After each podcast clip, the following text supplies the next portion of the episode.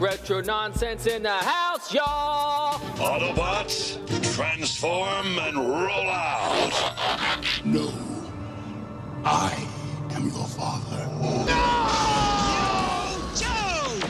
We'll fight for freedom wherever there's trouble. G.I. Joe is there. G.I. Joe. Just give me my retro.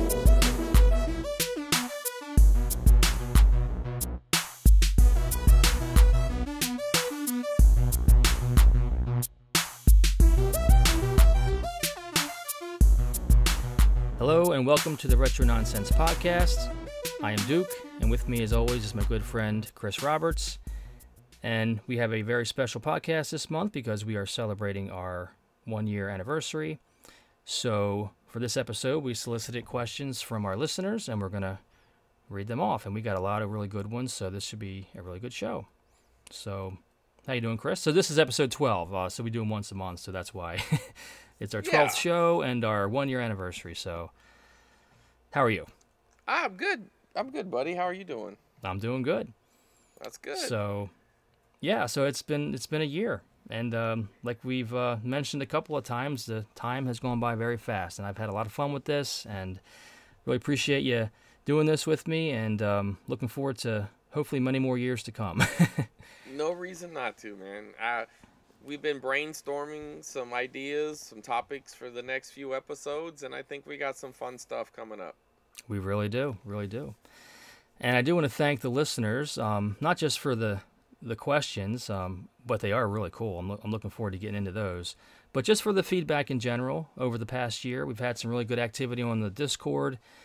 We've seen some growth in our, in our downloads and with the interaction, and um, it's exciting. So we really appreciate everybody that listens and, and interacts with us and gives us feedback. Uh, it really means a lot and helps the show, um, you know, be what it is and gives us some encouragement, and we just really appreciate it. So Yeah, I, I I echo that. Um, you know, when we first started talking about this, you know, it was just kind of like, let's do it. It'll be fun, and you know, I didn't have any expectations for how many people would be listening or downloads, anything like that. I just I just knew it'd be something fun to do, and um, you know, it seems like our last episode uh, got some pretty good uh, response, and you know, you you were messaging me through you know, out the few days, like, hey, you know, I, we haven't got this many downloads at this point of the month, and you know, it was just kind of cool Yeah. to see. You know, it's cool to see like Yeah. a second wave or whatever. Um, yeah, so yeah, it was, it's nice, and uh, we appreciate it. And uh, said, this is fun for us, and hope it's fun for you to listen to. yeah, and I think we've um, shown some, I guess, growth. Not growth as far as numbers and downloads and listeners, but just in how we, how well we interact with each other and how we've kind of shaped up the show. And I think, I guess, what I'm trying to say is we found our groove a little bit. At least I feel like that. And um, I'm having a lot of fun with it. It was, you know, I was nervous at first and didn't know how this was going to go, but I'm really having fun with it now, and I really enjoy doing it. I really enjoy editing it, and I enjoy all the feedback, as I said. So I'm looking forward to m- much, much more. Well, I know during the quarantine, I experienced some growth on my waistline. So I've gotten that under control, and uh, Oh, that's good. thankfully, it, I'm seeing some uh, some reduction in that growth. So well, good on you for that. So I guess we'll open the show with a couple of things before we get to the main topic. Um, so we've got a brand new uh, Beat the Bandy challenge this month Oh, after yeah. a fresh break that uh, apparently was needed. So uh, this month we're playing. I'm very excited because it's a, a 2600 game, Atari game, uh, Seaquest, which is a great Activision game. It's when they were at in their prime and Oh, yeah. beautiful graphics, awesome gameplay. It's it's a, one of my favorites. I've always loved the game, and I'm well ahead, ba- uh, oh, Matt. So I'm surprised. You, you're lucky. Uh, Krista Bandy doesn't play Atari because I think you got this one in the bag. well, I still consider myself undefeated, right? Because You I mean, are, Tetris, I mean- Tetris is a girls' game. That doesn't count. Well, he brought in a ringer. Let's be honest. No, I'm just kidding. They they beat me fair and square last time, and I accepted defeat gracefully, hopefully. But um, I'm I'm that break was needed because I feel really good this month, and I'm I'm I'm uh, so far ahead of the game, so I'm feeling good about it. So we'll see. It's still early in the month. Matt and Matt and anybody else who's playing has plenty of time to catch up, but I'm feeling good about my my good lead. So, but anyway, anybody wants to join in, it's a really great game and it's fun to post the scores on the Discord and just kind of have some fun with it. But um, join in. It's fun. I love playing uh, score challenges, and it, I'm so thankful that Matt started this up because it's really fun for me and uh, brings out my competitive edge and gives me a game to focus on. Uh, sometimes that can be detrimental, but sometimes it can be really good. So I'm very thankful for it. So thanks, Matt, and uh, good luck to you because you're going to need it. oh, yeah. I think he's starting to see that. So I had a couple other things on my notes here uh, to start the show. Uh, did you have something, Chris? You said. Well, we, I, you know, we, me and you, right before we started the show, we were kind of talking about um, what we did today, and you went yeah. hunting today, right? I did. Me and Bobby went to uh, one of our favorite places up in Delaware that has a big outdoor flea market in conjunction with an indoor flea market and all kind of little shops and retro game store and all kind of uh, antique shops and retro shops, and we love going there. It's about an hour away, so we don't go too often. But um, I came home with some goodies. I got a, a couple Atari games, a, a, Transformer that I've been looking for, found for like eight bucks, and a pile of other toys. That was pretty cool. It was the um, what's his name? The, the red tank, the little tiny mini Transformer. Yeah, I know who you're talking about, but honestly, I don't have. I, it's been so long since I've had all those names memorized. Gosh, so. I forget his name, but I he he's a I had him as a kid, so it's cool to have him back. Anyway, yeah. I got a, I got a couple VHS tapes. I got the, the Never Ending Story. I've been looking for that for a while, and I'm glad you gave me the tip, Chris, to look through the clamshells because I typically don't look through the clamshells because I don't like Disney movies to collect. But it, it was in with the clamshells, so I finally found uh, the Never Ending Story.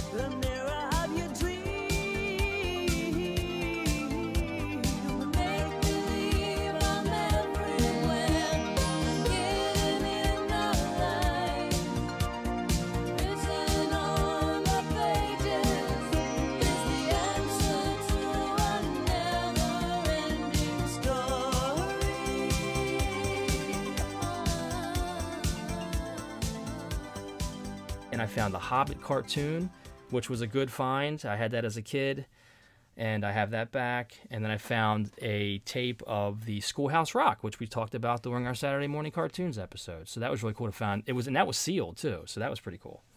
That's really cool. Yeah, uh, yeah, that is a that is a tip that I like to give out because I have found like there's a you know like I'm kind of a horror efficient you know like a enthusiast so um, there are some big box clamshells that you know, like the Exorcist I found in the Disney yeah. lot that I got, and there's things like that. Um, you know, to keep an eye for. There's, you know, there's other random stuff that has clamshells other than kids movies. So sometimes you yeah. can find a little gem in there, and sometimes the kids movies the gem. So there's that too.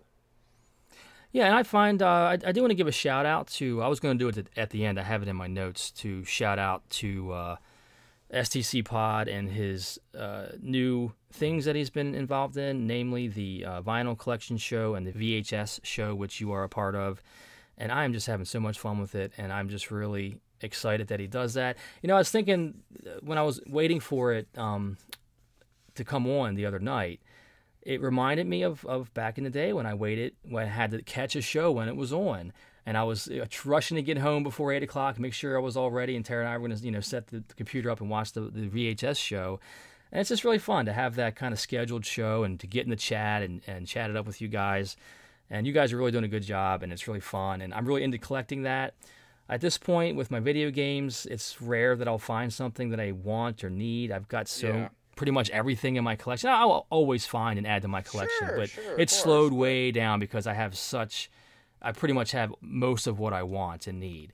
So now delving into VHS tapes has been really fun. So it's it's been fun to kind of collect along with you guys and watch the show. And the vinyl collection show is great too. So anyway, go check out STC Pod, his YouTube channel. He does the live streams, and both shows are fantastic. And uh, I really appreciate. it. I've been on a couple times, and they're always fun to chat with when they're doing the the streams. And Chris, you're great on there. You and you and Bill are so good together and have great chemistry and just wanted to say how much I enjoy that. Well, I appreciate that, and in all honesty, I think anybody could have good chemistry with Bill because he's, Yeah. he's he's top notch, man. And I, he, really he understands how to take a joke and how to make set someone up for a joke and how to deliver a joke, and and he makes it easy.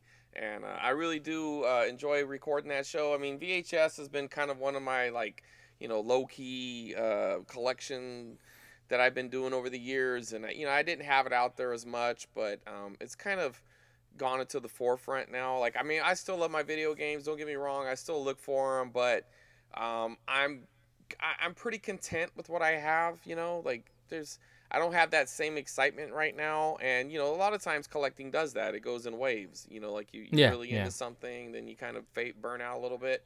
And um, I don't want to go as far as say I'm burnt out. I just I'm just content. You know.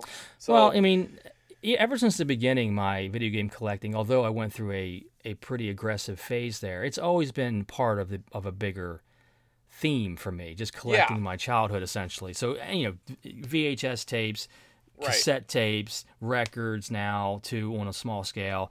You know, 80s toys, all that stuff. It's all the same thing to me, and it gives me the same kind of feels. And I, I enjoy collecting all that stuff, and I always will. So Yeah, I agree. That's kind of it's kind of how it is for me. It's like a VHS was, you know, most of ours first home experience, or at least in our demo. You know what I mean? Like Mhm. that was kind of the first home thing that we had, other than you know just television itself or maybe cable. But you know, we had the VCR, um, and it was just kind of like this freedom to be able to watch anything at any time. You know, if you wanted to watch that movie, you didn't have to wait for it to come on TV like we had to. There was no internet to just go on some site and watch it Yeah. or no streaming service. You had to have a tape or you had to wait for it. So it's Yeah. kind of cool. Yeah. And you know, of course, home recording was such a like liberating experience. You know, you can record whatever you want and watch it anytime you want. I don't know. It takes me back, and I know not everybody's into it, and that's cool. You know, you're into what you're into, and that's kind of how I take it, and it means a lot to me, and I enjoy it, and I'm glad that Bill's uh, getting more into it, and you know, me and him been having a lot of fun um, doing the episodes, and you know, um, we got things coming. You know, we're working on it, trying to get our formula down, and and uh, you know, tighten it up a little bit. And I think the last episode um, was better than the one before. You know, like I feel like we're just we're gaining a little momentum. So we'll see. Yep, you guys doing a great job, like, like I said. So keep it up. Thanks. So Yeah. I went out hunting today, right? Yeah, And let's hear the story. Yeah, I, I've been kind of on a an estate sale kick. I, see Um, that. Yeah, What I really like about estate sales is because you know before I was only really focused on yard sales and swap meets, but mostly yard sales because you know I was more video game focused, and um, you know it's just like you got games. Nope. I look around and I'd leave. You know, of course I'd buy other items, you know, especially items to flip or you know items that I was into, but my main focus was that. But now that I'm more into a broader um, you know, like a broader collection. I'm, I'm, I'm just shifting. You know, VHS is really cheap. VCRs are really cheap. Usually, when I see them, they're only a few dollars, and they have a good resale value. Or even the collectability of them. There's very rare versions of them that I've been coming across that I'm very happy with.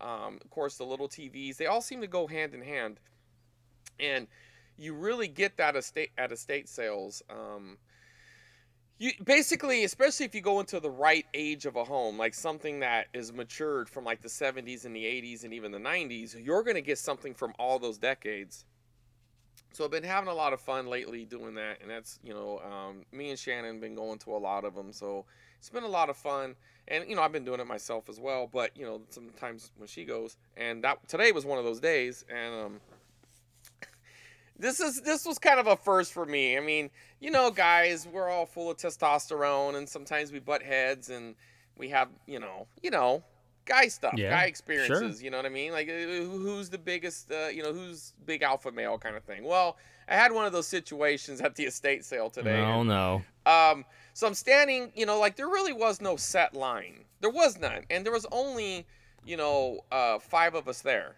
So when I showed up, there was one man and two women standing there, and I just walked over to the empty spot. You know, there was no set line, but I was giving Right. everybody their distance. You know, like there was no way to determine who was first, and it didn't matter. Like we were all gonna get something, and um, I immediately started feeling like this aggression from this guy. Like you know, he would look over, like kind of like side eye me out of his shoulder, over his shoulder, and and then he did this one weird thing, like he noticed like you know, so uh, one of the things with estate sales, sometimes people, you know, well, usually, especially if you're experienced, you'll bring a box with you or a bag with you or something. Well, he had a little box in his hand, and he was like staring at this pile of boxes, like from the people's home that they were just making this pile of stuff to dispose of. So he stepped over the little rope and he grabbed it and he slammed it on the ground and he kicked his over, like really disrespectful. And I and it caught my attention. I was just like, man, this guy's on edge. You know what I mean? Like even something as simple as just upgrading his box just kind of upset him. But again, I had no, I don't even know the guy. You know, I'm just standing. Then another guy walked up, and um, I recognized him from a previous sale, and I knew he was into records. Now, one of the advertised things about this sale was they had a huge vinyl collection. Now, usually a huge vinyl collection does it can mean something good, it can be nothing. It could be a huge vinyl collection of stuff I'm not into. Um, but that's kind of the fun part. And normally vinyl isn't my focus, but I had a good feel of what was there just by what we could see. And I'm like, yeah, that's what I'm going to go for first. And I knew I kind of was going to be competing with that one gentleman. Uh, not the guy who was super aggressive, but the guy from the previous sale. We'll just call him Fred, okay? Right. Um, so Fred and I, we we were okay. Like we worked in the same spot once before, and everything was fine. Like there was, you know, it, it is what it is. He does his own thing.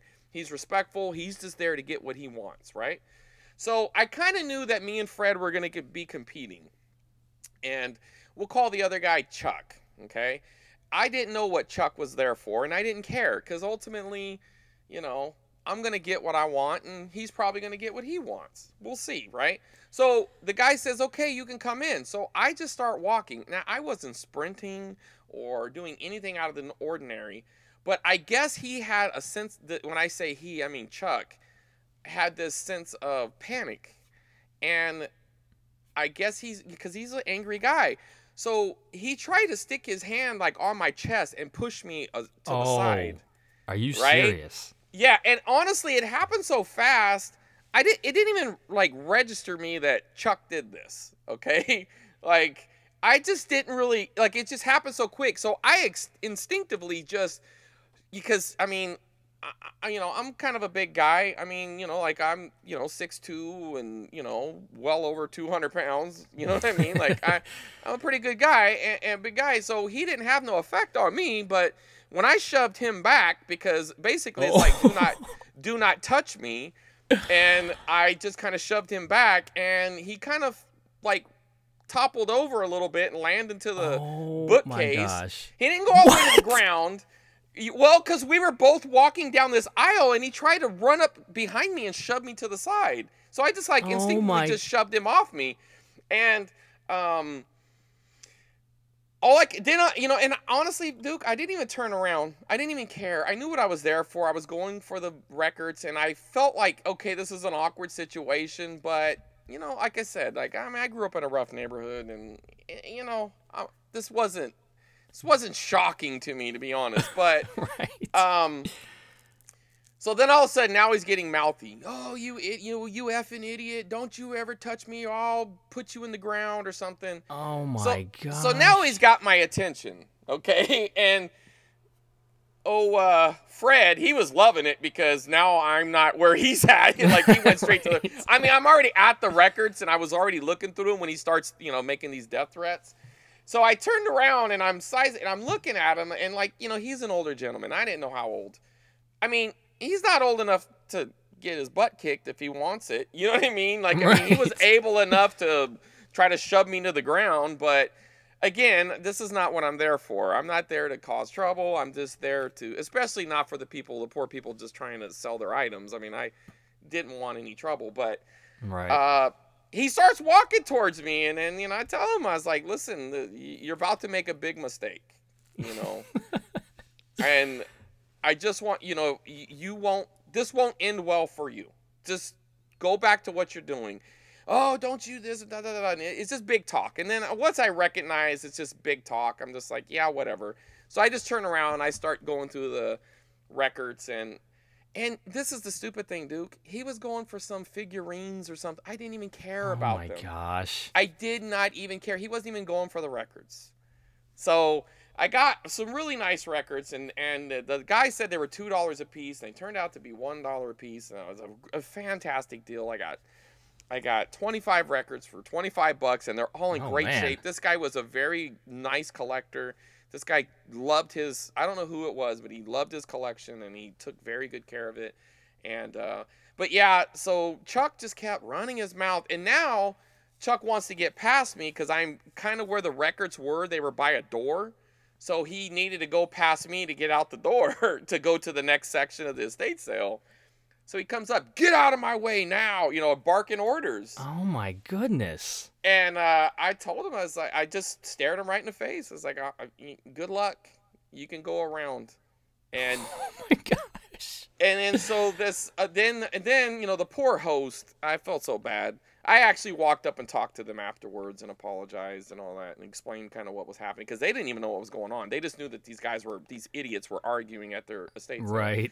and um so that guy he moved something like there was like something that was kind of preventing him to like squeeze past me so he moved it you know and i was and i was being an immature idiot i could have just got out of his way but this guy was not he didn't deserve the respect he was commanding you know mm, Right. Right. so then he starts in with telling me how old he is i'm 75 years old and i'm like and i'm looking at him and frankly Wait a minute. He, look- was he was 75 years old. this is what he's claiming. Now, I don't know if that's true. And I know this makes me sound horrible, but he did not look like that. This guy was a big, strapping guy. Um, trust me. Now, I know the joke Right. is this is some old man and he's got a cane. and trust me, if that was the situation, I wouldn't. I would have been horrified by it. But I felt like this strong hand pushing me out of the way. And I turned around and, you know, it's this guy, right? right. And uh, you know, uh, he, he claimed he was. I somehow doubt it. If he's 75, this guy's living right because he had a, you know, he was good shape, big upper body, and I mean, I don't know if he is, he is. But again, I, I this isn't something I wanted. So, um, but he just keeps at it, and I'm just oh like, gosh. I'm like, okay, so you're 75. Do you want to continue this? You know what I mean? Like, you do you want to see 76? Just leave me alone. You know what I mean? Like, I don't, I, I don't know you. I don't care who you are. I don't care how old you are. You shoved me. You got what you deserved, and frankly, you're fine. So just leave me alone. And uh, it just, oh, this guy just staring daggers through me. But you know what? And as I was telling her as we were leaving, you know, we were driving down the road, and, and you know, I was a little regretful about the situation. And I was like, I know I didn't do anything wrong initially, but I, I didn't do anything to diffuse it after he's in my face. But honestly, I didn't think there was any way to diffuse it. This guy, Mhm. and I was saying, it's like, no, see, this guy's a jerk. He goes around his life bullying people. He was already with attitude before anything even happened. Yeah. You know what I mean? So, I, again, I, it wasn't my finest moment, but you know, I honestly didn't know who was pushing me when I pushed him back, and I definitely didn't know his that he was a senior citizen. Like, Yeah. but um, That is some story. yeah, Wow. It yeah. So there you Who go. Who knew that uh, estate sailing could be so uh, risky and dangerous, confrontational? And it's Oh funny because when I was talking to the other guy, you know, like we said, Fred, um, uh, when the guy had told us how much the albums is, and this is really the first word that came out of Fred. Even when we were at the other estate sale, it was more just like nods and everything. Uh, Fred's uh, the the guy the, Yeah. the guy the guy who was running the thing said, "Oh, their albums are two dollars a piece," and uh, and then he turns to me and goes, "Yeah, well, your buddy over there, he gets to pay 20." You know, like you know, it's like you know, he was trying to diffuse the situation. And honestly, Right. I, I wasn't even mad. I was just like, "Is this guy gonna keep this up?" Because I mean, if he hits me, eh, we're gonna have a serious problem here. You know what I mean? right. Like, I'm not gonna let. I don't care how old you are. You're not gonna hit me. You know what I mean? I'll, I, I, you know, I was, I wouldn't give, you know, keep beating him or anything. But I'm not gonna just Keep you know, like beating I'm gonna stop. I'm gonna stop the situation from happening. You know what I mean? Right.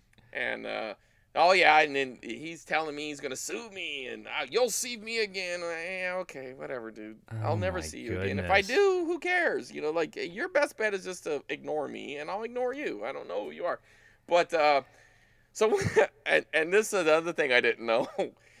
um, we were eating lunch afterwards, and uh, she said that um, she said something something he, he was bleeding blah blah blah i'm like wait a minute what She goes, yeah, like uh, he kept ranting and raving about how you made him bleed, and I was like, what are you even talking about? I didn't hear any of that. And I guess when he hit the bookcase, he cut his arm, and the lady Oh went and got him a paper towel.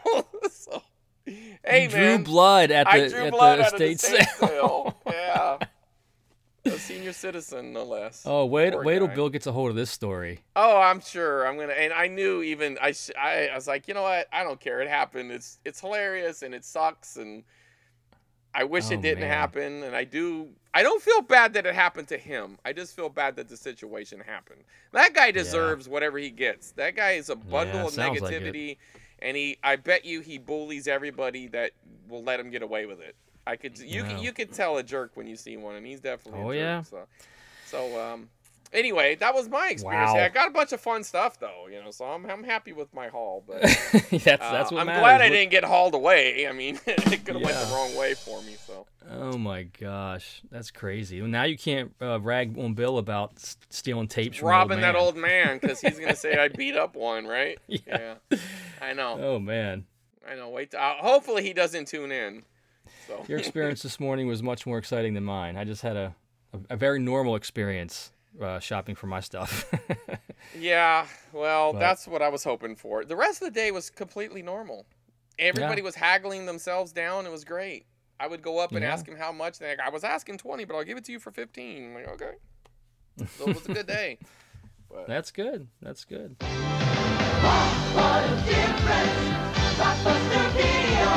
I've never seen 10,000 tapes in one store. There's so much kid stuff. And I can keep them for three evenings. Now this is a video store. Ordinary video stores don't even come close to Blockbuster Video. You've just got to see it to know what we mean. Wow. Wow. Wow, what a difference. Blockbuster Video. Come discover the Blockbuster difference.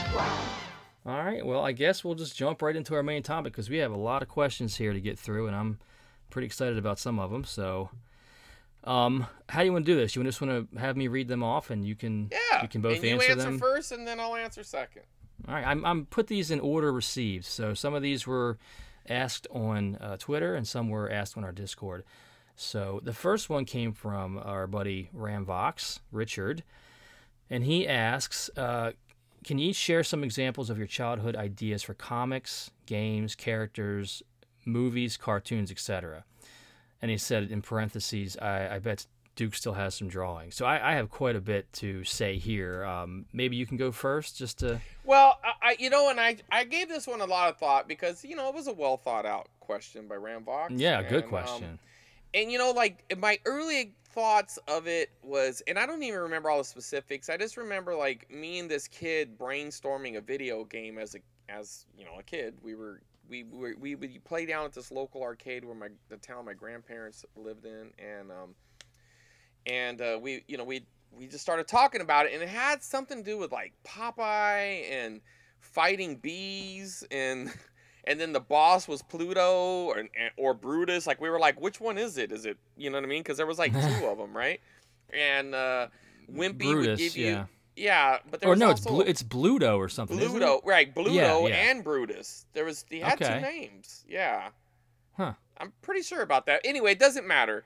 Uh, we the, we were talking about the multiple things, and you know, like um, basically we developed a Popeye game, but I don't know where the bees came into play. But somehow he was being chased by bees. He had to jump over them or punch them, and uh, every now and then he would get a can of spinach, and then he would basically be like the star in Super Mario Brothers. But we hadn't even played Super Mario Brothers yet because it wasn't even out. So we kind of had like that undefeated. I remember when um, the first time I played Super Mario Brothers, that kind of came back to me. I was thinking, man, we were thinking about something like that, like an undefeated thing that lasted for like 15 seconds or something, or not undefeated, but an invincible item. So that was that. And then when I was a teenager, when I was watching the Thundercats, and um, fighting games were like kind of the big rage. And I remember thinking like that would be cool if there was a Thundercats, like a Street Fighter, kind of like Thundercats, Oh and then- yeah. or or beat 'em up, because I thought either one would be awesome. And I was always surprised there was never a Thundercats video game. yeah, that's um, true. That's true. So it's not like I developed a game, but it was something kind of like you know, like uh, and I like why isn't there you know? I mean, there was all these random fighters, especially when the fighting games were at the height. So I always thought like you know Thundercats would have been fun. You know what I mean? Well, think about the the fact that you know here, here you are in right in the middle of the '80s, uh, the the height of the NES era, and there was never a Transformers video game. Well, there was and- one in Japan, but it didn't Yeah. make it over. But yeah, Right. that's another thing. Or He-Man. Like, how was there not a He-Man? NES well, there was a? He-Man game for the Atari and the Well, Intellivision. right, but for the but- NES, Yeah. well, I guess maybe by the time the NES came, it faded out. But definitely Thundercats and and you know, there was GI Joe. I mean, not Thundercats. I meant um, the Transformers. Yeah. There was GI Joe, and but at the time I didn't know it. I remember thinking like, why isn't there a GI Joe game? And then you know, years later when I started getting back into collecting, I was like, oh, there was actually two. So like, yeah, but I, I never I never saw those. I never seen either. him either. So I Yeah. always thought I used to think that like, why isn't there a GI Joe? Because there wasn't like a way to find out the list of games. It was just like whatever's at the store. But there's a great GI Joe game for the Atari. I love that game. It's a paddle game. Yeah, but see, I didn't know that either. Yeah, You know what I mean? had like that I as didn't. kid, Yeah. yeah. I didn't have that. I didn't know that either. But Now, um, let me ask you. Let me go back to the the Popeye idea. Was that had you ever ever played the arcade game? no, and see, that's the other weird thing because I know Popeye kind of has some weird stuff that he hits and all that. So they didn't have Popeye. We had Donkey Kong, which ironically was supposed to be a Popeye game, but um, Mm-hmm. Yeah. but we had we never I never even played Popeye, but I used to watch the cartoon a lot. Like it was one of those cartoons that always played locally, like in the morning Yeah. before you went to school, and um and uh, the other kid, we both had you know we both liked it. You know, even though at that point I don't even think it was on anymore, but you know it was Popeye was kind of like one of those things in the '80s that even though it wasn't even a cartoon from the '80s, which is so weird, but um Well, you and your friend were quite the visionaries. I mean, you came up with the Popeye idea, and it actually came out later. And then the idea for invincibility, like you said, that's Yeah, I mean it's it's really weird because I don't know where that came from, but we just thought like when you had spinach, it'd be like the Popeye cartoon where your muscles would get big and then you could just beat anything and then eventually it would wear out. Because then we thought like, well, if you had it, how would you not just beat the game? And then it was like, well, then it has to go away after a while. You know, like Wow, Because yeah. you if you did, you, then the game would just you would just beat the game. So that wouldn't. Like we even understood that there still had to be a challenge to the game. You had to have something. It had to wear off. And then we thought, well, you know, like Yeah. Wimpy or the little baby or whatever, like like the characters would throw out a can of spinach randomly or something. And, Well, um, you missed your calling. Find Maybe- it or something. But, maybe you should have been a, a video game designer instead of an MMA uh, estate sale guy. right? yeah, that's true. Maybe. Uh, anything else? No, no, no. It's I, I did. You know, I, I was trying to think. I knew there has to be something for comics or something because I was really Mhm. into comic books, but I, I don't know, man. I don't really remember. I, I know me and my friend we would draw some stuff and then, um, y- you know, Yeah. like combine powers. You know what I mean? Like, Mhm. you know, you had Iceman's powers and Spider Man's uh, whatever webs and stuff like that. But um, I don't really remember anything specific. I don't remember any names, and those drawings are long gone. But we did it. I just don't remember anything specific. That's cool. How about you? Well, I know you got drawings. Oh yeah, and thankfully I still have everything, and I, this is where Discord's going to be awesome because I'm going to put everything on there. But yeah, I had quite a few ideas that I had uh, brought to fruition. Um, one of them being a, I did a full comic book of this. Uh, it's called the Karate Clan, and this was a, a rip off of the Ninja Turtles, I think, because I was really into the Ninja Turtles, as most kids were um, when they first came to be popular in the, I guess it was the early '90s, right? Late '80s, early '90s. Yeah, it, the- it started late '80s, but um, the comic was was obviously '80s, and um, it The I think it was around '88, '89 when it started. Yeah. in that range. So I, I probably didn't recognize it or, or probably admit it uh, back then that it was a ripoff, but it's essentially the same. It's a group of, and I I got the whole thing. I'll, I'll show the comic. It's got, you know, it's probably I don't know seven or eight pages long, and I drew every panel and wrote all the, the whole story out. And essentially, it's this group of um, misfit kids that this you know, old sensei took in off the city streets and trained up in his dojo, and they're fighting crime in the city. It's it's pretty funny, but it's cool. It's got the the typical '90s gore in there, like it got throwing stars splattering blood out of their head and everything, and machine guns, and it's it's pretty funny to go back and look at. So I'll share that on the awesome. Discord. Yeah, I can't wait to look at that stuff. So that was my big full comic that I actually drew out was the Karate Clan. Also, I'd come up with a, a superhero uh, called Bullet, and I have some drawings of him as well that I still have. And the origin story of him, it's so stupid, but it was essentially, you know, I as I mentioned in our last podcast, I was pretty fascinated with flying. So this is a flying superhero, of course. And how he got his powers of flight was that I don't know, something like somebody there was some kind of scuffle and somebody had a gun and he fell into a puddle and a light lightning bolt struck the pedal and it caused his hand to clench and fire the gun and the bullet had lightning on it and it went into Bullet's head and and shot him in the head. So he's in the hospital and when he recovered, that lightning bolt, you know, charged up bullet gave him the power of flight. And he had this black suit with like a it was like a Batman esque, but no cape and no ears. But he had like a black jumpsuit on and a mask, and he was Bullet. He just he flew around fighting crime. so I Dude, the name is awesome, dude. Yeah, so I'll, I'll show you that on the Discord as well. So that Serious, that was you- another one. That's that's a great name, Bullet. I mean, I'm sure it's probably been used at some point now, but uh, that's an awesome name. Yeah, thanks. Uh, I, I always liked him. I never made a, a full comic. I just had concept art and the story idea. So I never really made a full comic of him. And then the other thing that comes to mind is I did a pretty elaborate like Dungeons and Dragons type paper and pencil game, but it was with superheroes. So it was like Spider Man and, and I guess any superhero you wanted. And I still have that game. And I had all the rules drew out. And, you know, I went out and bought one of those like 12 sided die and everything that you would roll like D&D. I never played a lot of D&D, but I just wanted to make my own game up that was like D&D.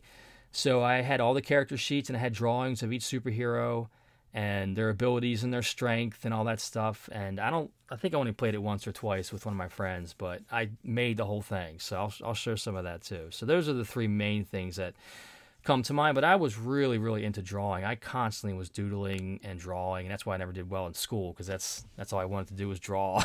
so I was constantly making up, you know, little sketches of you know superheroes and stuff like that. But and I, I did other comics as well, uh, some funny ones and stuff like that of my family. Um, but the main one, main ones are the ones I mentioned. So that's a really good question, Richard. I appreciate that one. That was uh, that'll be fun to put on the Discord as I mentioned. So that was our first question. Yeah, that was a good one. So then we have from our buddy Kyle.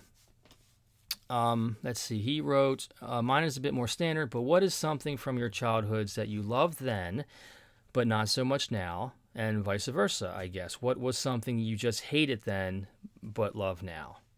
So what's well, your I'll answer do to mine. those? It's pretty simple. Like I was trying to think of like um I remember going through a phase with some TV shows when I was a kid. I used to hate MASH. And I can't say I'm Oh, a big yeah. I, I can't say I'm a big fan of it now, but I remember when in like the teen years I started watching it a little more like cuz it was always in syndication and I remember appreciating it. So that's something that comes to mind, but something Okay. very specific um and the other like Taxi, that was another show I remember like my dad would watch. I couldn't stand it, but then oh I man, my dad loved Taxi. yeah, but when I got older, I was like, I ended up watching like every episode or something. I was like, uh, you know what, this wasn't a bad. great I mean, show. it wasn't, It's a great yeah, show. it was like it was a pretty good show, but um, but more specifically, uh, something that I know like really is weird because I, it really doesn't. I think it's more about taste buds.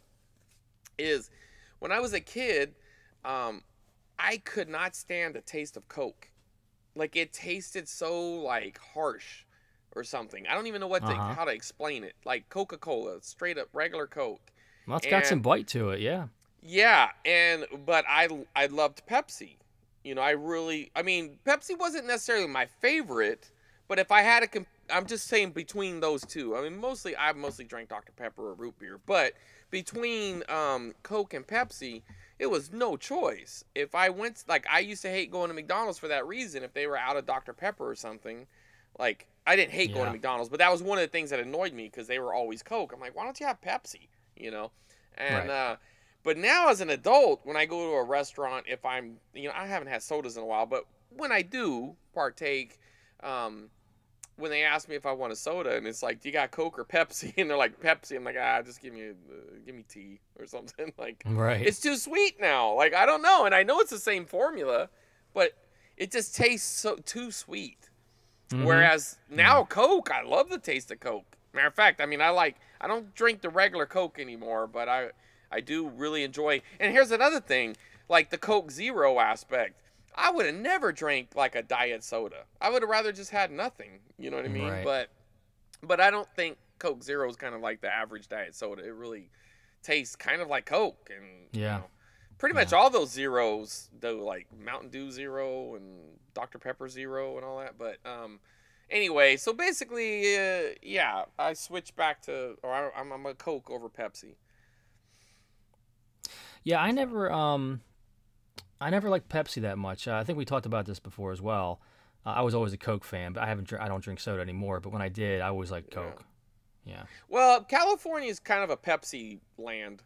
Hmm. Interesting. like it- I I don't know um you know I don't I mean I'm not obviously the big chains have contracts now but like you were more likely to get Pepsi than Coke it was uh e- even like the stores like the especially in Fresno um like if you go to like a like a convenience store they're more likely to be more Pepsi products than Coke but you want to hear something Hmm. wild you go to Texas and they're all about Dr Pepper like you go in there and Huh. they'll have like five doors of Dr. Pepper and like one of Coke and one of Pepsi. It's like, where am. I at? Yeah, I'd never done it, but this Pepsi rep, well, years ago when I worked at a store, he was he was telling me about it, and I looked it up, and it's like, oh, it makes sense because they're based in Texas. But uh, it's kind of wild. It's Dr. Pepper country there.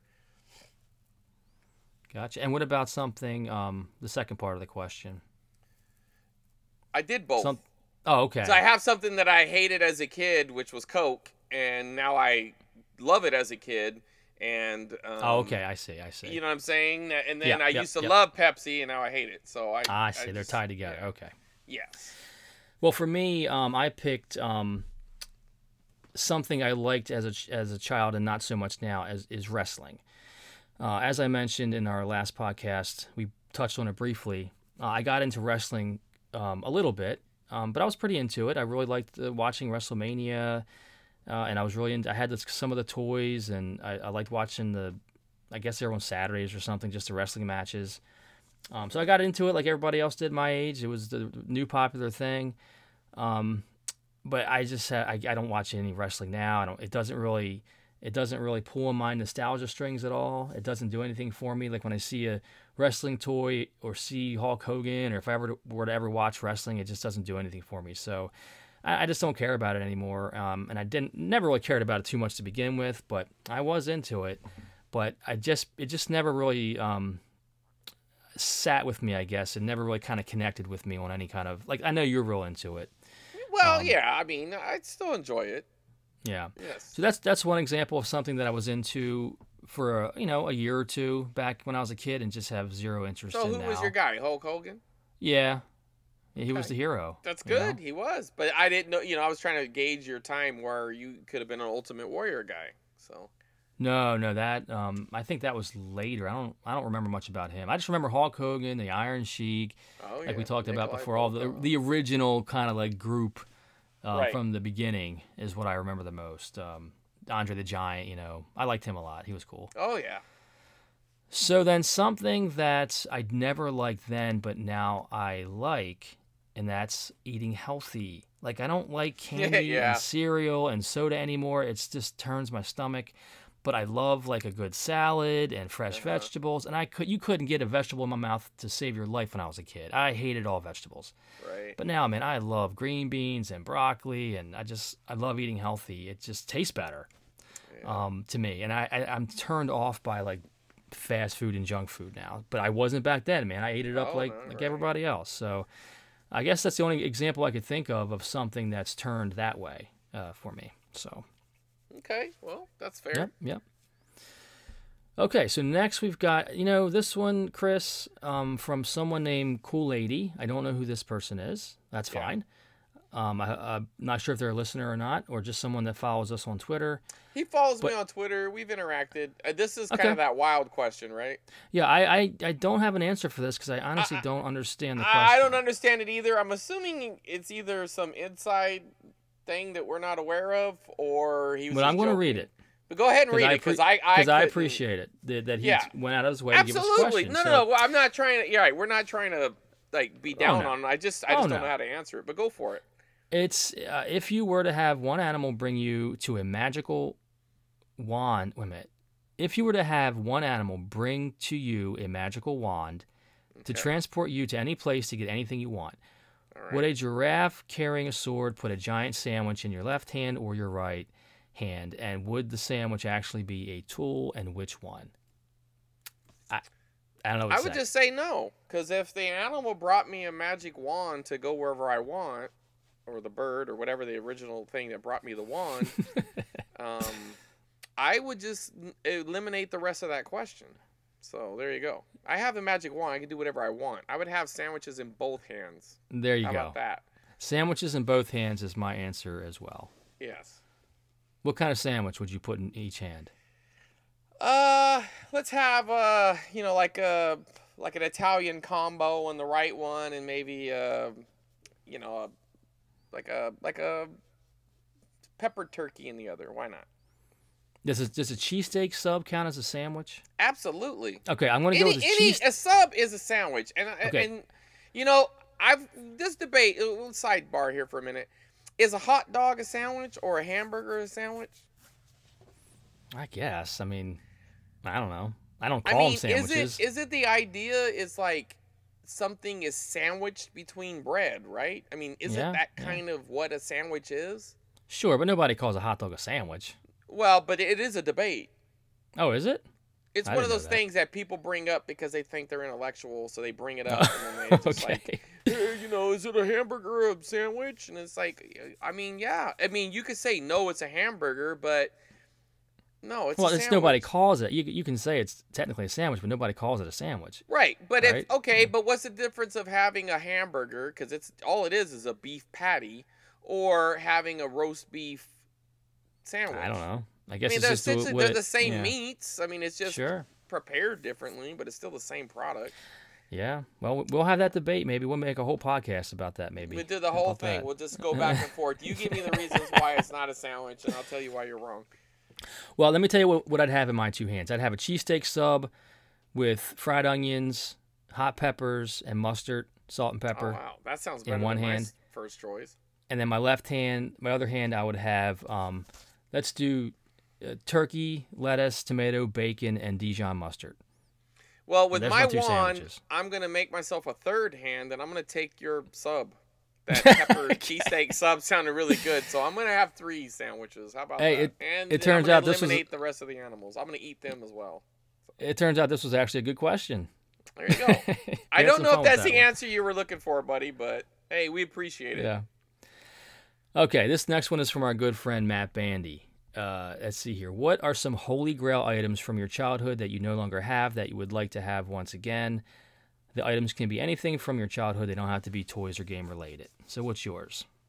Well, I, I wrote down uh, let's see uh, through four items. Um, the first one was my my my original Millennium Falcon, and I kind of just like lumped in whatever my star. I just put Star Wars toys, but specifically that, even though I have replaced it, I think there'd be something special about having these toys that I played with so much. Um, the other one was my BMX bike. I honestly don't even know what happened to it. I truly Oh. think like where did that go? I I think when me and my my when my parents separated the last time, somehow I got left behind. I don't know. like Ah. I can't imagine I wouldn't have took it. So I really don't know what happened to that bike and it Oh, and then you know, oh, I got another item. My my original Nint- my my Nintendo with my original games. Like I, I'm shocked. That, see, that's how like off games I am right now because I'm surprised that isn't my number one. Um, Mm. also I had a, uh, it's like a Valterra skateboard. It was the same skateboard that uh, Marty McFly had in Back to the Future. I remember my grandmother Okay. bought me it um, for Christmas one year, and um, it's not like I would ride it. And frankly, it, probably was kind of a cheap skateboard to be honest, but it was cool. Uh, but you know, it wasn't as good as like a you know like a Powell Peralta or whatever Yeah, yeah. or you know but um and then the last one I, this is maybe a little sappy but it'd be my grandparents you know if they could have them back that would actually be my holy grail so i would give all that stuff away just to have them back That's the best answer of them all, for sure. Um, so I, I did not include anything that I already have. I just thought about things that I haven't recollected yet. So I, I also included my original Kenner Millennium Falcon because that was a a special um, kind of memory for me how I attained that. I talked about it before in our Star Wars episode, I think, where it was given to me uh, from a birth as a birthday present, I think, and I saw it before I was supposed to get it. Anyway, that story's already been told, but that is certainly one that's a, a kind of a holy grail for me. My photon guns. Um, I didn't have laser tag. I had, as you call it, the bootleg laser tag guns, and they were called photon guns. And um, I would love. They were kind of. I never see those because I don't think they were very popular compared to laser tag. So I've never seen them in the wild uh, at all. But just to hear that sound again when you push pull that trigger, that would take me right back because I thought those were the coolest things in the world. So I'd love to have those. Um, also, my Bionic Man doll, which was like a uh, you know like a large GI Joe size Yeah. doll, the 12 inch, and I had the one that you could see like the the stuff in his arm moving around, little gears, and you could look in the back of his head through his eye, and it was like magnified. It was the coolest toy in the world. I love that toy. Um, so that's I think that's really expensive now if you go to try to find one of those because they're pretty sought after. And they that was probably from like the 60s or 70s, I guess. But I had one as a kid. Somebody must That's have given really it to me or something. hand-me-down must have thing. Yeah. So I would love to have that again. Uh, also, the Evel Knievel motorcycle I had. Um, Yeah, the one where you put it in the thing and you wind it up and it, you shoot it across the living room. I love that thing. So I know that probably goes for a pretty penny as well, I believe. Um, and then the other thing I put on here, I think I mentioned it before, is the Hot Wheels garage uh, that you open up. It's like a suitcase. Yeah, my, it has the my car friend wash. had one of those. Those were so yeah, and the ramp it goes down. You, you take the thing and the elevator brings it back up. I would love to have that back. So those are the items that I, I guess I consider my holy grail items from my childhood. Yeah, those are really good, man. Yeah. All right, so then uh, Chris uh, Duke Togo from the um, Collector Cast podcast, good friend of ours. Excellent podcast. Yes, I I but- co-hosted that one time. Yeah, yeah.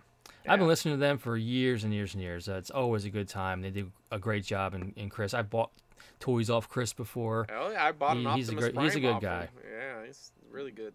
Yeah. So he asked, um, which of the video game cereals did you eat as a kid? He actually had two questions. That's the first one. Yeah, we'll do the first one first. Um, Well, I'll answer this one first because I don't remember. Okay. I'm sure I ate the Nintendo system at some point. I just don't remember if I did. Um, and other than that, I don't remember any other video game cereals. Do you? Well, the only one that I I can't say I ever had any Nintendo cereal, but the one I do remember having was the Pac-Man cereal. I don't remember that either. And I don't even remember it being that good. I remember thinking that the other cereals that I normally had in the rotation were better, but I really wanted to have Pac-Man cereal because it had like the power pellets and all that. But I didn't think Mm. it was that good of a. I didn't think it was that good to be honest. I mean, at least that's what I remember anyway. I remember thinking like, nah, Mm. I'm gonna go back to Captain Crunch or Sugar Smacks or whatever. You know. Yeah, I, I never got to pick what cereal I had. I got whatever my mom brought home that was on sale. And again, it was usually the generic store brand stuff. It was only a rare treat that we got like a name brand cereal anyway. But I, I imagine at some point I probably had the Nintendo cereal. I just honestly don't remember if I did or not. So, but his I second know for question. a fact I didn't. I didn't even know it existed until I started collecting. I was like, how did I not know this? and then his second question is a little more spicy, I guess. What is Nintendo's worst console, and why is it the N64? What do you have to say about that, Chris? I will disagree with his assessment. It is not the Oh. N64, and I will tell. I'll give some reasons why. For one, it was innovative. The analog stick came out in Nintendo 64.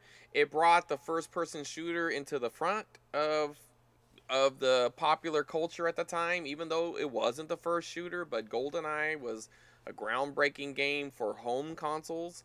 Um, it added that uh, co-op uh, or not co-op, but the couch co well it's not co-op but the you know like the multiplayer that's what i'm trying to say the Mhm, couch yeah. multiplayer thing and my even though i didn't really care for that as much i used to really just try to beat the missions and get all the extras but my brother and his friends really did love um, you know the multiplayer uh, i will say the worst console of nintendo is kind of i mean this ain't even that like like groundbreaking i'm not going out on a ledge here it's the virtual boy and i'll give reasons Yeah. why I'll tell you why. I like the Virtual Boy, but I'm gonna tell you why it's a fail. It's their most failed console because For it sure. failed at everything it's supposed to be. Okay, it was. Yeah. It's neither portable or virtual. I, I mean, I'm that, that's serious. I'm not even trying to make a joke. It is not a portable console because not. for one, it's too cumbersome. You're not going to walk around with it. Where are you going to carry it? Unless you were one of those kids who parents bought you some sort of carrying case, you couldn't really carry it anywhere. So it's not a portable console. And it even failed at 3D to some extent. I mean, most of the games the 3D was shoehorned in. Really, the only one that like really feels like it was meant for 3D is like Mario Clash. I mean, I'm not saying there's none that don't work, but like the 3D baseball, you're just playing baseball. You know, like the golf, you're just playing golf. I mean, it's it had a, a very small library, only 14 in the United States. There was a few Japanese exclusives, but it failed. It died within a year. It, they were discounting it. I mean, imme- almost immediately this thing was getting discount. They knew they had a failed console almost immediately. They probably knew it was dead at launch. That's the most failed. No way. The, the 64 was a very successful console. It just was when you're comparing it to the Super Nintendo or the NES.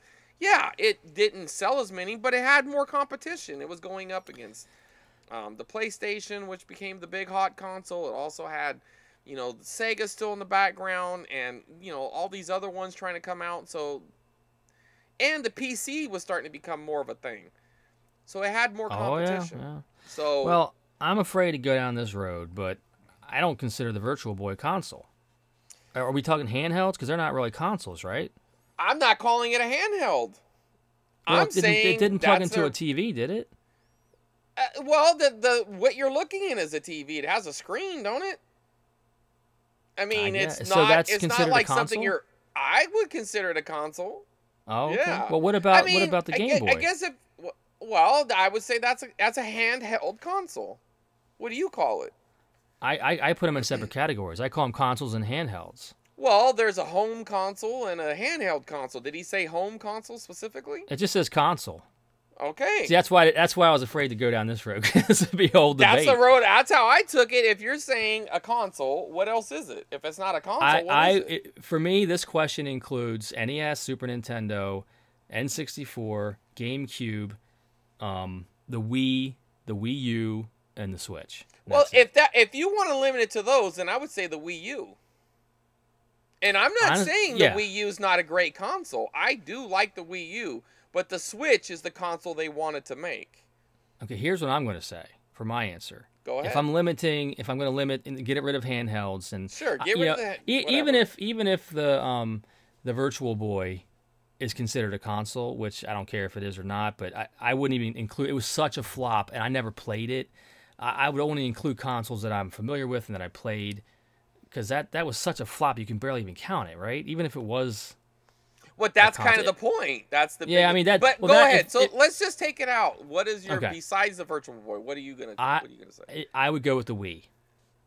For me. Oh, that's like the most successful console they ever sold. No, no, I'm not saying it's not successful. But I'm talking about my personal experience. What I think is the worst console that did not appeal to me. The N64 I loved. I played a ton of, it. Uh, I played, my gosh, GoldenEye, Banjo Kazooie, um, even like uh, Star Fox 64. I mean, the list uh, of Rogue Squadron. I played tons of games on the N64. Mario 64, um, Ocarina of Time, Wave Runner, whatever it's called, Wave Race. Uh, I'm looking at it right here. What is it called? Wave. I can't. It's too far away. It's- but anyway, Wave Race, yeah. um, I had a ton of fun with that console, and it hit me at the right time. It was like my post high school years. I was playing with my friends that were in college, and it was just a, a, a good. It was at a good time for me. All, all the co- couch co-op stuff and the couch multiplayer was fun. I had lots lots of outings with my friends over the house playing GoldenEye and Star Fox and stuff. So man, it, was- no way was that the worst console in my opinion. Uh, the Wii did not appeal to me. I, I'm not saying it wasn't a good system, and I know people love it. I just didn't have any interest in it. I played it. I played it very casually here and there with my kids, and that was it. I just didn't had no interest in it. I, I like the Wii U better than the Wii. So there's that. Yeah, that. I mean, I, I think the Wii U had a lot of potential, but I Mhm. think the Wii.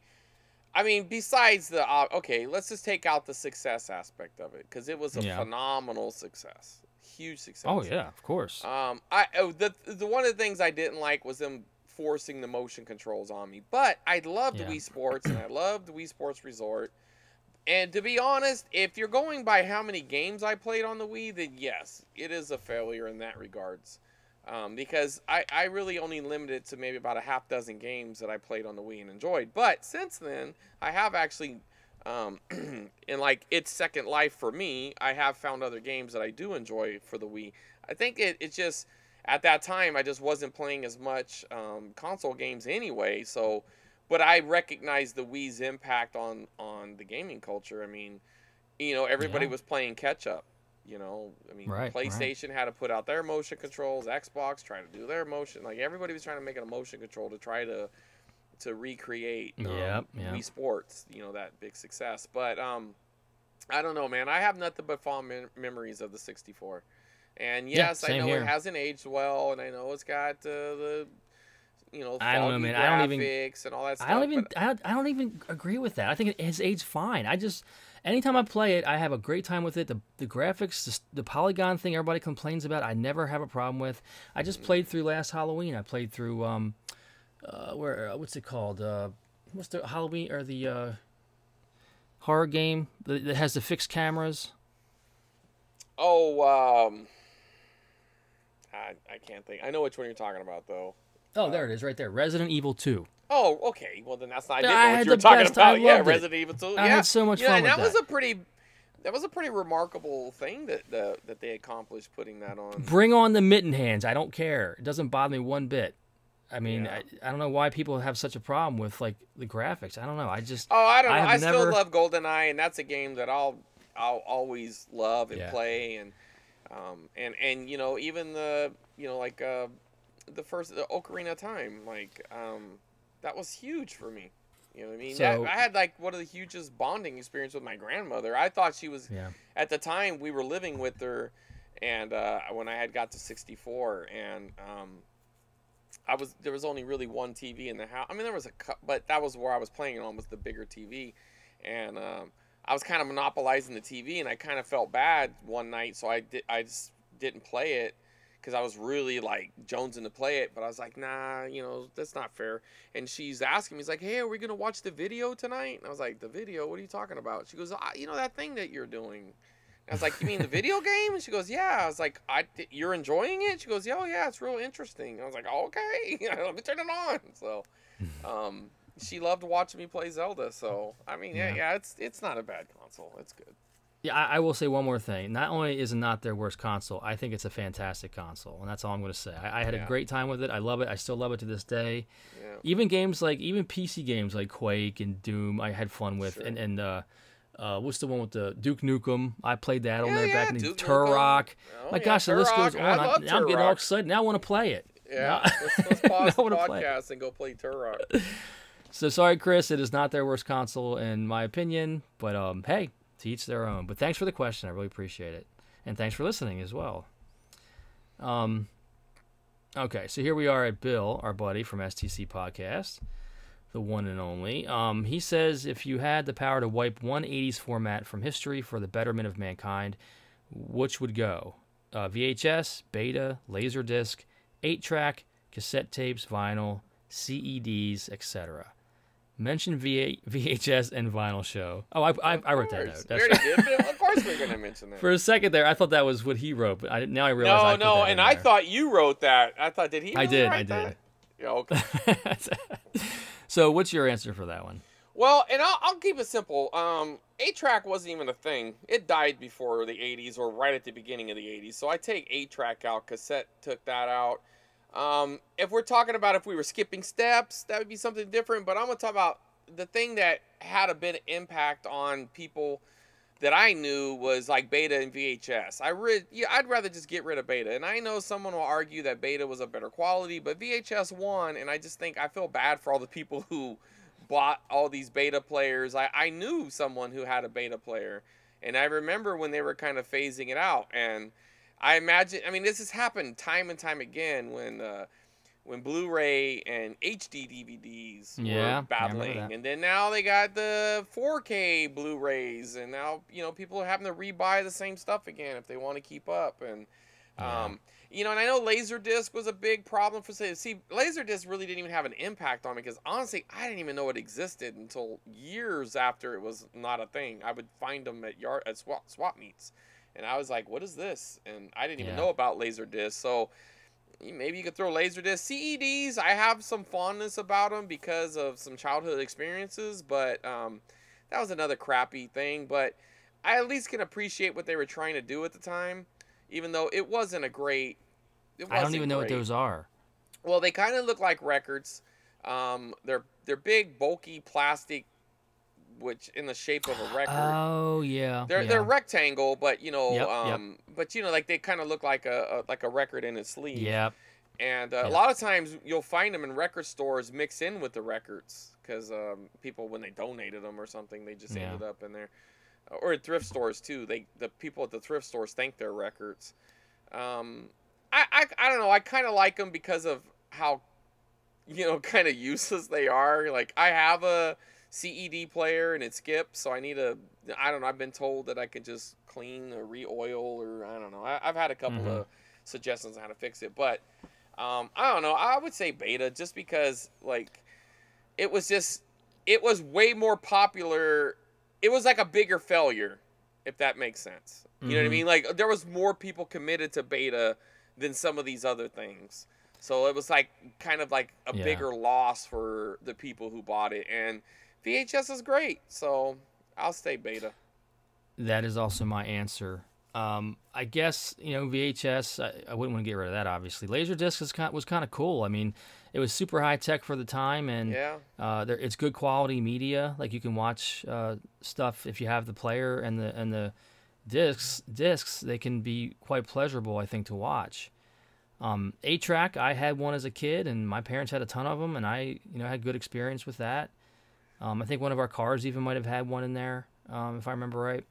Uh, cassette tapes are great. I still listen Yeah. to those today. Yeah. Vinyl, obviously. CEDs, I didn't know much about, but um, uh, you just kind of explained it to me. So yeah, I mean, I just kind of see beta as just annoying. You know, it's kind of one of those weird, annoying things that people had to, like well, and said. then think about the rental stores. Like, I'm, I'm Yeah. pretty sure like the bigger chains probably just phased them out quick. But you had these rental stores that still had like this archaic small beta section. You know Yeah. what I mean? Like, and I even think about like how that must have hit them too, because you know they didn't know what to do. They had Right. beta, and all of a sudden VHS is coming in. Like, how many lives did that ruin? You know what I mean? right. I guess we should go the other way and eliminate VHS, but I'm not going to do that. So. yeah. You know what I mean? I say No, beta should have never existed. And I know beta's big, you know, because Bill works with beta tape, or he did. So in the TV industry, beta was still going strong for years or whatever. But in the home industry, it, it was a big waste. Well, there it is. We both agree. Uh, beta's got to go. Thanks for the question, Bill. Appreciate it. Uh, this one, how dare you, Chris? This one, this one really got my feathers in a bunch here. Uh, you have to replace Kurt Russell as the lead in The Thing. Which 80s leading man or woman do you choose? I, I, I refuse to answer this question. You have to. I'm a listener Okay. too, man. You All have right. to. You're right. Okay. You're right. I, I have to uh, treat my listeners well. So, um, does Kurt Russell? Cut- yeah, does Kurt Russell have a, a son that No. acts? No, no, no. No. And if he did, he would have been like five at the time. You're not going to replace him with like a five-year-old. So Kurt okay, so son. you're talking about in 1980, like at that time. Sure. Anybody Oh from gosh. 80s, and I think I have a good answer, but because I figured you were going to turn it back on me. I think there's an obvious answer, and then I, I have a different answer. Can you go first? Well, I think an obvious answer would be um, Sigourney Weaver. I think she would have been great as it, and gr- it might have added a little bit of sexual tension to the story, which might not have been good, but um, but it might have been a little derivative of her alien role. So that's why I don't think that's the perfect answer. Um, I would say a, a young Mel Gibson. I would have took a I Mad can, Max. I can Mel see Gibson that. Yeah, yeah. because he no had Kurt swagger. Russell, but But Yeah. no, no, no. I think Kurt Russell was perfect for the role. I think No they made the right yeah. choice. I'm not talking about we. We're in a world where Kurt Russell doesn't exist, okay. so you have to put him in there. And what I'd say about um, the younger Mel Gibson, and now we're talking like Road Warrior era Mel Uh-huh, Gibson. sure, Okay. Um, I liked him. He was understated, but yet he was strong. He had a little bit of humor to him. You know what I mean? He, you know, I don't yeah. know. There, he was a tough guy, but yet, you know, like he was also, you know, like a pragmatist or whatever. You know, he would could negotiate or whatever. You know what I mean? Like, uh-huh. yeah, it yeah. seemed like it seemed like he would have fit for that role. I now he wouldn't have had those long, beautiful locks. You know what I mean? that but, big beard, yeah. yeah, he wouldn't have had. But maybe he could have grew a beard. Who knows? I don't know. But All right. Well, who was? Uh, I I got one. I I know who. Who was the guy that played in um Big Trouble in Little China? He he'd be perfect. oh, um, Big. Ch- I know. Why? Why can't I think of his name right now? Okay, the guy from Big. Trouble. I think we it's. Google. look this? it up. Look it up. Yeah, Google Go it. Who, who was the lead in Big Trouble in Little China? Right. Okay. Let's see. Let's get the. Big trouble, little. Here we go. I should have just known this right off the top of my head. Oh, it's dude. Are you joking? I knew you. I knew you were messing with me, man. I'm like, wait a minute. Isn't it Kurt Russell? Oh, it's Kurt Russell. Okay, Uh-huh. well that makes sense then. No. Okay, well, okay, okay, fine. I'm just kidding. What about the guy from um, James Hong? Escape Escape from L.A.? What was that guy's name? All right, I get where you're going, but you gotta choose somebody, man. okay, all joking aside, um, I can't believe you actually Googled that. That's funny. Um, there was another actor that I always got. You know who it is? Michael. Yeah, he wouldn't be any good. Michael Douglas. Michael I don't- I Douglas. don't- Uh, maybe. Yeah, I mean, he's not a bad actor. I mean, he's a good actor. But yeah, but I don't the see him. young Michael he's- Douglas, Possibly, yeah. that that's not a Sigourney bad Weaver- answer. Huh? Sigourney Weaver, I definitely see what you're saying. She was so good in Alien, but then when you, if she's the lead in Alien End, Well, the that's why I said it's, kind of derivative of what she was already doing. So, but I think she would have filled the role perfectly. Oh yeah, I, I think that's no doubt. I mean, even Kris Kristofferson, right? He's in the first Alien. Isn't that Kris Kristofferson? Who played Chris the captain? It's, no, it's not Chris. Christoph- Who's the captain in the first Alien? oh, you're talking about um. That's not. Who is that? No, no, I know his name. I can't think of it. He died recently, I think. Who was that guy? Um, see, Alien cast. I think he would be fine in it. Don't tell me it's Kurt Russell, because I'm gonna hang up if it is. Oh, I got one. Michael Keaton. Michael, Michael Keaton. Keaton. So Yep. was it? Okay, who was the? John Hurt. That's who I. John Hurt. That's it. Yep. Okay. That's the guy from Alien. Yeah. I think John Hurt would have been good as it. Yeah, I can see that. But Michael Keaton, I think, would do a good job. He's a fantastic actor. He was a he, he was probably a little young at that time. Yeah. And Mr. Mommy was pretty young, and that was like 1980. He never had a good hairline though, man. Yeah, I don't know how I don't know how good of a beard he can grow, but but he can play an angry, you know, a tough. I think he could yeah. do it. I think. you know what's weird is I thought he was like. I remember when he was announced for Batman. I thought, what? Oh yeah. That is Yep. the worst choice, but uh, and he was great in it. You He know? ended up being the best. Yeah, the best Batman. To date. Well, I disagree with that, but he's definitely Oh, the who- best out of the first four. Who's the better. Batman? Oh, uh, Christian Bale. Get the heck out of here. He's terrible. better. No. Get the better. heck. Christian Bale is all He's a good Christian actor. Fail. That's a good actor, sir. Not not in Batman though. He's great. I hated him in Batman. Oh no. no, I, I enjoyed it. I think he did Oh, it well man. because he had the distinguishing difference between he was he played the brooding Bruce Wayne like he's supposed to. Okay, let's put it. The worst one was George Clooney. We can agree on that, right?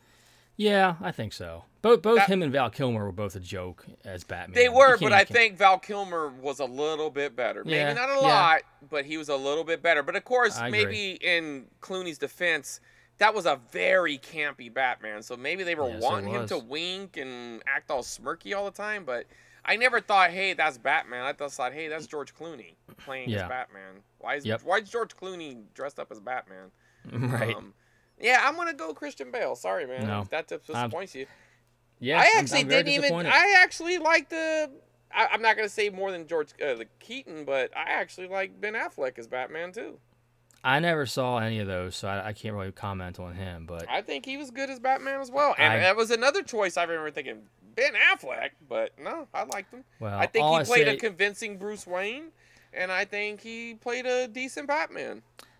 Well, I'll just reiterate: I loved Michael Keaton as Batman, and I could not stand Christian Bale as So Batman. what, what do you? Well, I'm sorry, you're wrong, but um, uh, but what do you think about uh, them bringing back old Batman in the Flash? The new Flash movie is going to have uh, Michael Keaton in it. They're going to do like Oh, this. Uh, I didn't know that. Flashpoint story, and That could be uh, cool. They're going to have multiple Batmans in the movie.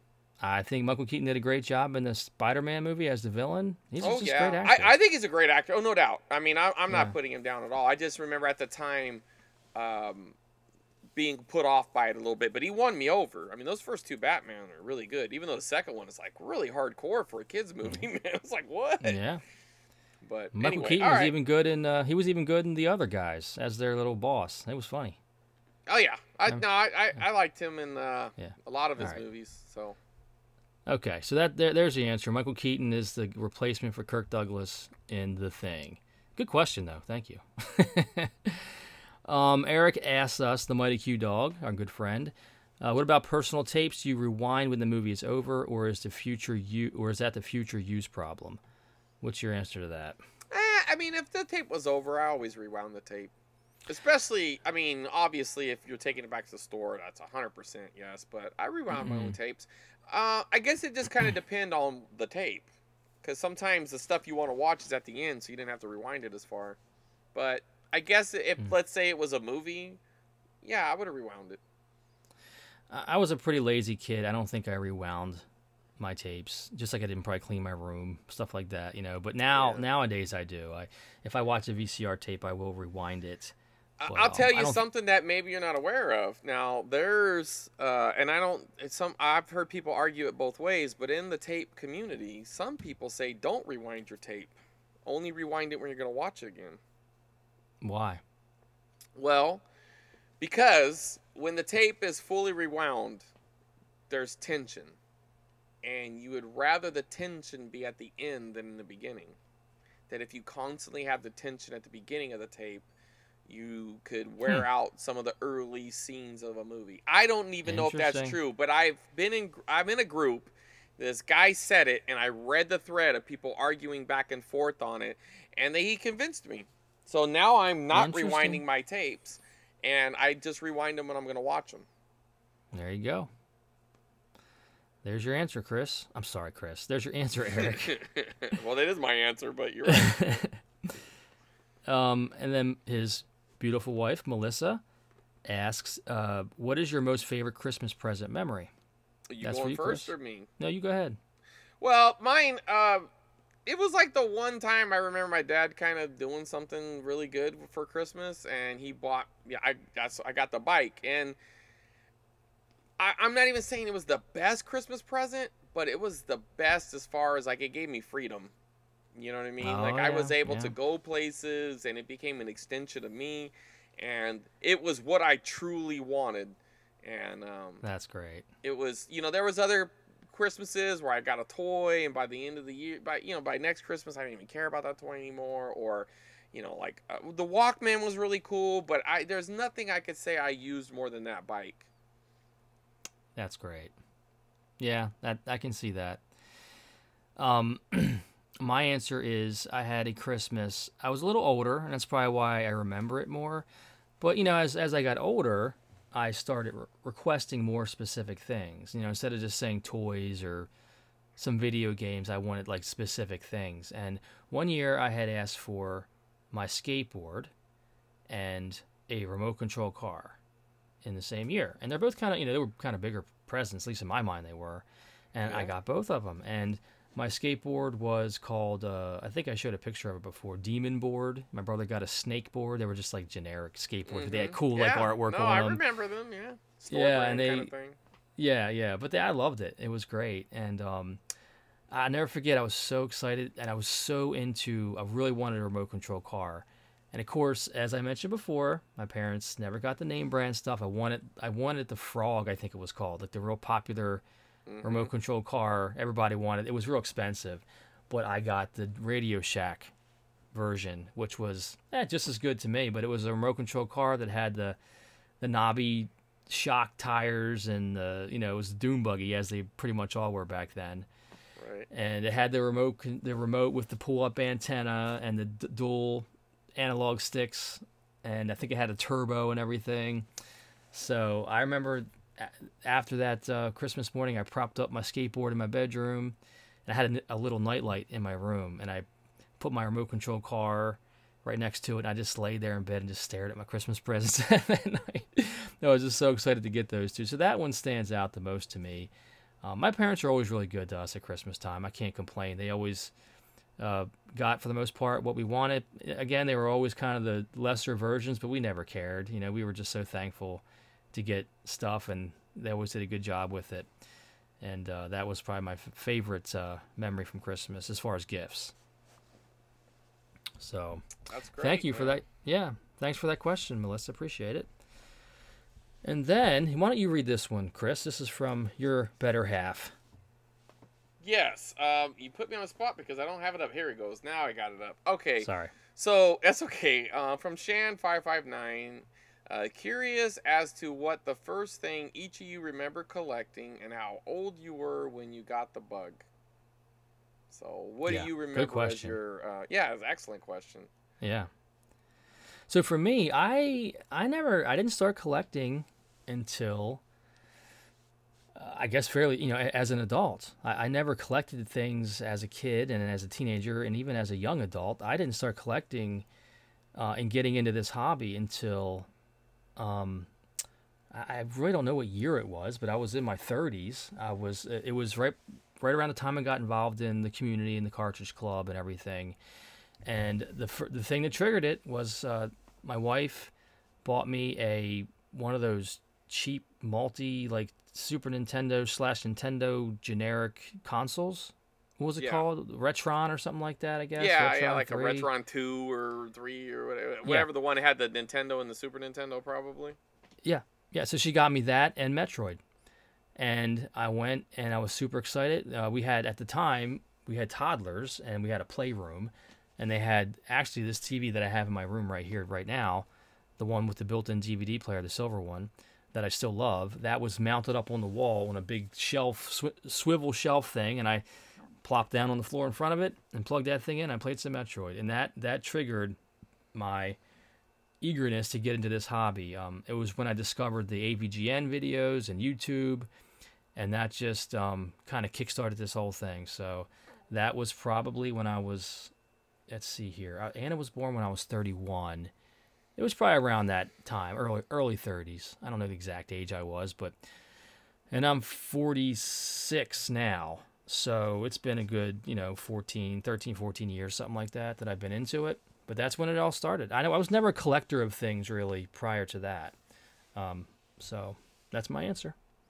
Well, that's a good answer. Um, mine is, uh, I, you know, I'm pretty sure I've touched on this before, but as I told her, is like this is kind of a recap as well, so it's okay. Um, the first thing I really kind of remember, like, kind of being an obsession was marbles because we gambled them at school, and then I started liking the different ones. Um, Hot Wheels too was kind of a like early collection. Star Wars figure was an early collection.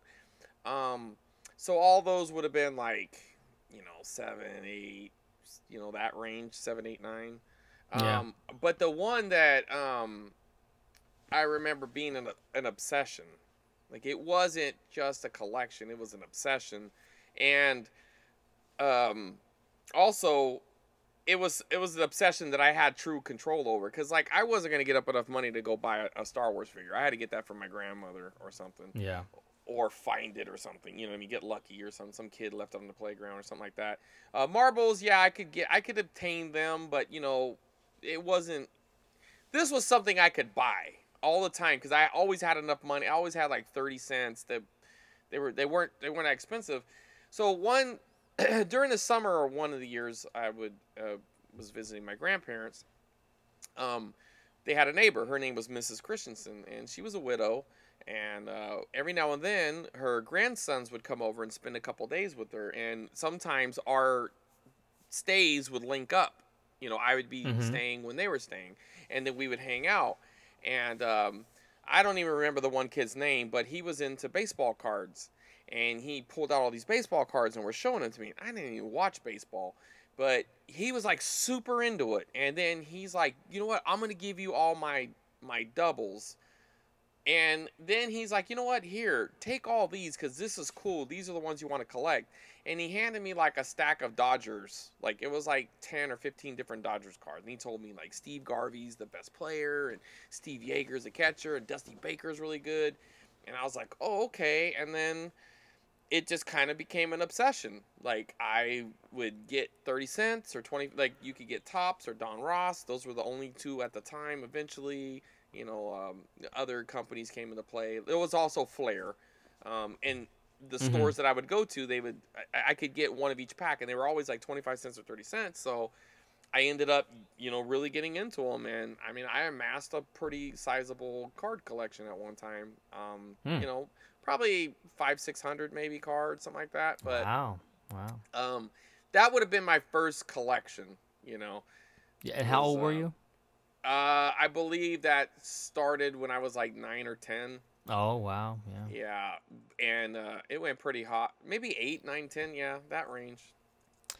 You know, at that age, I, I had, I guess you can call them collections of toys, but I never, in my mind, was collecting things. I just had a bunch of toys. Yeah, see, that's And- what I was saying too. Like, I didn't really Yeah. think of Star Wars as a collection, but in retrospect, it was. But Mhm. uh, I didn't think of it as collecting. I just knew I wanted the other figures so I can they can interact. Yeah, But yeah. um, for sure, uh, baseball cards because I, like I said, I didn't even like baseball. Like I played it, but I didn't like watching it. I remember like really trying to watch a game, and I thought it was just boring. I was like, "Oh my god, I can't stand watching." it." you know what I mean? Like, I mean, now I, I can. Re- that would have been another thing I could have said in that hate and doesn't hate. Um, as a kid, I didn't really like to watch, especially baseball. Um, but as an adult, you know, like I enjoy it. I don't watch it a lot though, but when I like, I like to watch the playoffs, and I always enjoy it. But as a kid, I couldn't sit through a baseball game. It was so boring. Or Yeah, you know, you know, another I- thing would be like golf. I would have never watched golf. And now Yeah. it comes like the Masters and stuff, like the big tournaments. They come on at certain times where there's it's a dead spot, like there's no like there's no basketball or football, and I'm like, hey, well the Masters is on, maybe I'll watch that. I would have never watched golf. So Right. anyway, I know I kind of reverted back to an old thing, but um, but yeah, uh, for sure, baseball cards was like the first big obsession. Yeah, I got into that a little bit uh, when they were super popular. That's when they had the Bo Jackson, and it was like they were starting to kind of make them collectible. It was really kind of obnoxious looking back Yeah. on it. Oh, for sure. Um, but now that I'm think hearing you talk, I'm kind of reevaluating my answer because I forgot about my comic collecting. Yeah. And that was another Um, one, but that was later when she said the first ones. But yeah, like comics, so I definitely got into comics too. That would probably be technically my first thing that I considered collecting because that was in the, the boom of the comic era as well, the early 90s when they had the Todd McFarlane Spider Man series and all that. Batman was real popular. Um, and you had the Batman movie had just come out in 89 and the Ninja Turtles movie and comic book characters were starting to be more mainstream. Um, and I got really into comics. And I always had comics when I was a kid. I loved comics ever since I, as far back as I can remember. But I just had a stack of them. I wasn't in my mind collecting them. But then when comics got popular, when I bought them, I would get the board backing and the little paper bag or the plastic bag, and you'd slip it in there and you hang it on your wall. And I'd get the number one and get the number two. So yeah, I, I, I really started collecting something. That was the first thing that I considered mentally that I was collecting. Um, I, but I was thinking more in regards to my current collecting hobby here with my retro toys, and I, I don't really actively get comics anymore. Um, I don't Yeah, I I- don't I look don't through old either. comics. I just don't care about them. As I, I love the ones that I I'll have all the comics I had as a kid, and I'm glad that I have them. But that's it's not something that I collect now. I don't care about new comics. I don't care about getting older comics. I just like having all the ones that I had when I was a kid. Right. So I, I don't actively collect them. But yeah, that technically would be the first thing that I ever collected. And that would have been when I was about um, probably 14, 15 years old. Yeah, so that, that that's my actual real answer. My better answer, I guess. Okay, well. So yeah, that's that's a great question, and I think that was a good one to end it on. That uh, that is our, if I'm not mistaken, Chris, that's our final question. Is that right? That is. You- Yeah, Okay. for sure. all right. Well, look at look at us under under an hour and a half. That's that's impressive for for our anniversary show. That's pretty good because most of our last our last couple episodes have been like two and a half hours. So uh, I'm pretty impressed that we were able to keep it under an hour and a half. That's that's yeah, something. and probably if I didn't tell my really horrible story at the beginning, we would have been at an hour. So I think that that took good way to about 20 minutes to tell that story.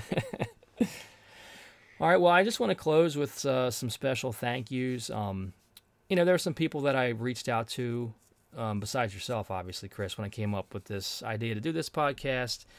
And I had a lot of early support and some good advice, and I really appreciate um, what people, you know, had, had reached out to me and said to me. Um, Retro Fandango boys, uh, Richard and Kevin, uh, both STC boys, uh, Bill and and um, Joe, but I guess that podcast doesn't really exist anymore, and I don't hear from Joe too much anymore, except on Twitter sometimes. But I reached out to both of them, and both of them were very gracious and and um, encouraging, and I appreciated their advice and everything. Um, and also Eric, I reached out to Eric a couple times um, with some questions early on, and just uh, he gave me some encouragement and some good advice. I'm talking about the Mighty Q Dog, of course, the yeah, one of only. course. The only Eric we know. Yeah, the only Eric we know, I think. Sorry if there's another Eric that we just uh, said. Sorry, but we don't know you by Eric. Uh, You gotta let Right. yourself be known. We might know you just by your screen name. And then personally, I, I need to thank my wife, Mother Brain, Tara, who has been very supportive and cooperative and always gives me encouragement and listens to the shows and says they're great, which, you know, she's got to say that, right? But it always makes me feel good. And she always has been there, you know, since the beginning. And I really appreciate all her encouragement and support. And then, of course, finally, Chris, I, I appreciate you and uh, Oh. you doing this with me. And uh, you're so easy to work with and you're so easygoing and scheduling hasn't been any issues and you're always like yeah you can't make it no worries and all that kind of stuff and you got great ideas and you're very um you, you know you're into it and you put your your heart into it and I really appreciate all that you do and I'm looking forward to the next year that we're doing this together so thank you Well, thank you, Duke, and I feel the same way. Um, I'll just echo all the thanks that you threw out there because all those people, whatever feedback they gave you, brought us to this moment, and I appreciate them. I appreciate anybody who listening. You know, it's like, you know, you don't know if you're talking into the void or you know or what, but when you see, you know, um, you see people listening or you get feedback and stuff, it's fun. You know, and it, it makes this more Yeah. fun, and it and it, you know we appreciate it and. Um, you know, we do this just because we enjoy it, and you know, we hope you guys do too. And, and I appreciate you, Duke, and it was a good idea, and I'm glad we're doing it. And uh, here's to the next one. Yep. Sounds good. All right. Well, thanks everybody for listening. We hope you enjoyed this episode, and we got a really good one lined up for next uh, next episode. We already discussed it, and I'm super excited about it. It was all Chris's idea, and it's going to be really fun. So, look forward to that uh, next month. But until and if it's will- horrible, it was all Duke's idea. know, of course. all right, guys. We'll see you next time. Thanks.